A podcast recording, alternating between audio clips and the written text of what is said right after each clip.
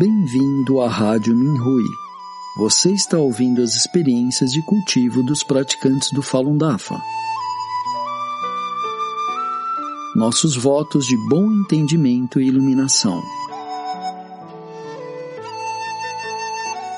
No programa de hoje, apresentaremos uma experiência de cultivo da categoria Perspectiva, intitulada Culpa por Associação, escrita por Li Jiran. Onze cidadãos chineses foram presos em março de 2014 por buscarem a libertação daqueles detidos no Centro de Lavagem Cerebral de Qinlongchang, uma prisão extralegal oficialmente conhecida como Departamento de Reivindicação de Terras e Centro de Educação Legal de Heilongjiang.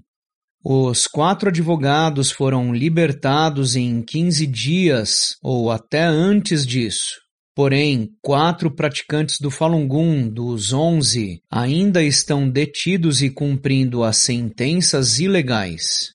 Todos os onze foram presos no mesmo local e pela mesma razão, mas os resultados foram diferentes. Por que apenas os praticantes do Falun Gong foram os únicos a sofrerem sentenças ilegais?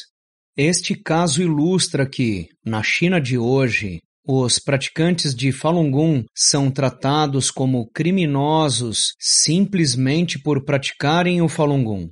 Eles são culpados por associação e não importa que nenhuma atividade criminosa tenha sido cometida. A premissa da culpa por associação é a de presumir que certa classe social, raça, fé espiritual ou origem étnica é mal e concluir que qualquer um associado com ela é igualmente mal. Apesar de ridícula e ilegal, essa é a maneira pela qual o Partido Comunista Chinês tem perseguido o povo chinês, mesmo anos após a Revolução Cultural. O partido requer que pessoas na China portem documentos de identidade e marcou os praticantes de Falun Gong, entre outros grupos, no seu banco de dados. Quando um documento de identidade é examinado e o portador é identificado como um praticante, não é incomum aos funcionários de segurança tomarem medidas ilegais contra o mesmo. As histórias seguintes são alguns exemplos.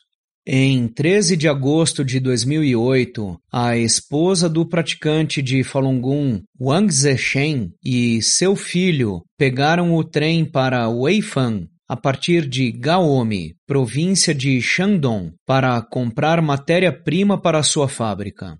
A esposa de Wang foi identificada como praticante de Falun Gong durante uma verificação do documento de identidade na estação de trem.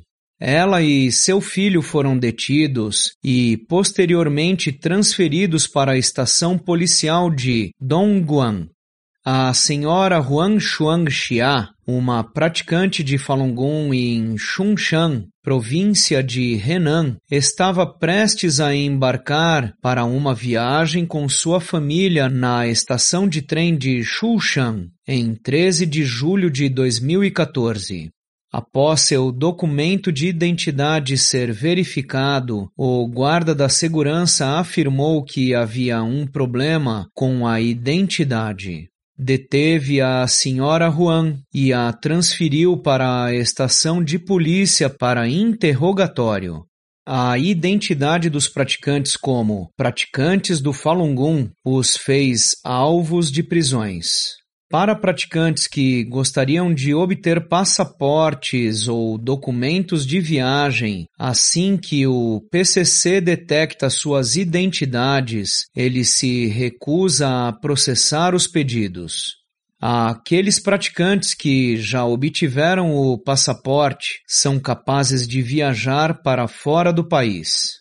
Praticantes de Falun Gong encarcerados em prisões e em campos de trabalho passam pela pior tortura, escravidão e abuso apenas por praticarem Falun Gong.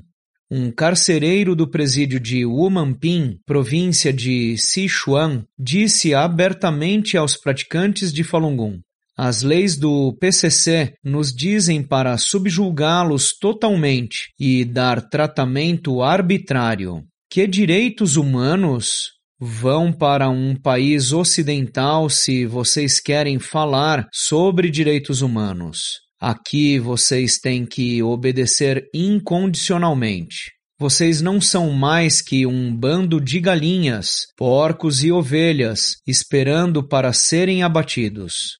Sua associação com Falun Gong é a causa da sua reeducação pelo trabalho, eufemismo para o trabalho forçado, e da educação, eufemismo para a lavagem cerebral. Os praticantes de Falun Gong não são o único grupo que o PCC perseguiu com base em associação.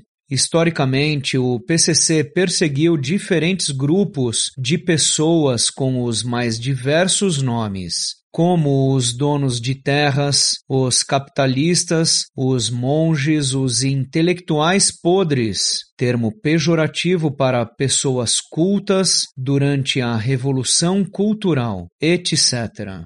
Durante o mandato de 60 anos do Partido Comunista Chinês, pessoas inocentes poderiam se tornar alvos apenas por serem ricas, religiosas ou bem instruídas. Após serem rotuladas, essas pessoas eram arbitrariamente privadas dos seus direitos humanos básicos. Os praticantes de Falun Gong são as vítimas mais recentes desse velho truque.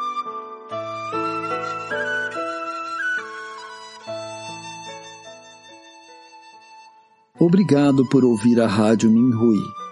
Para mais informações a respeito da perseguição ao Falun Dafa na China e de experiências e eventos de praticantes ao redor do mundo, visite o nosso site pt.minhui.org.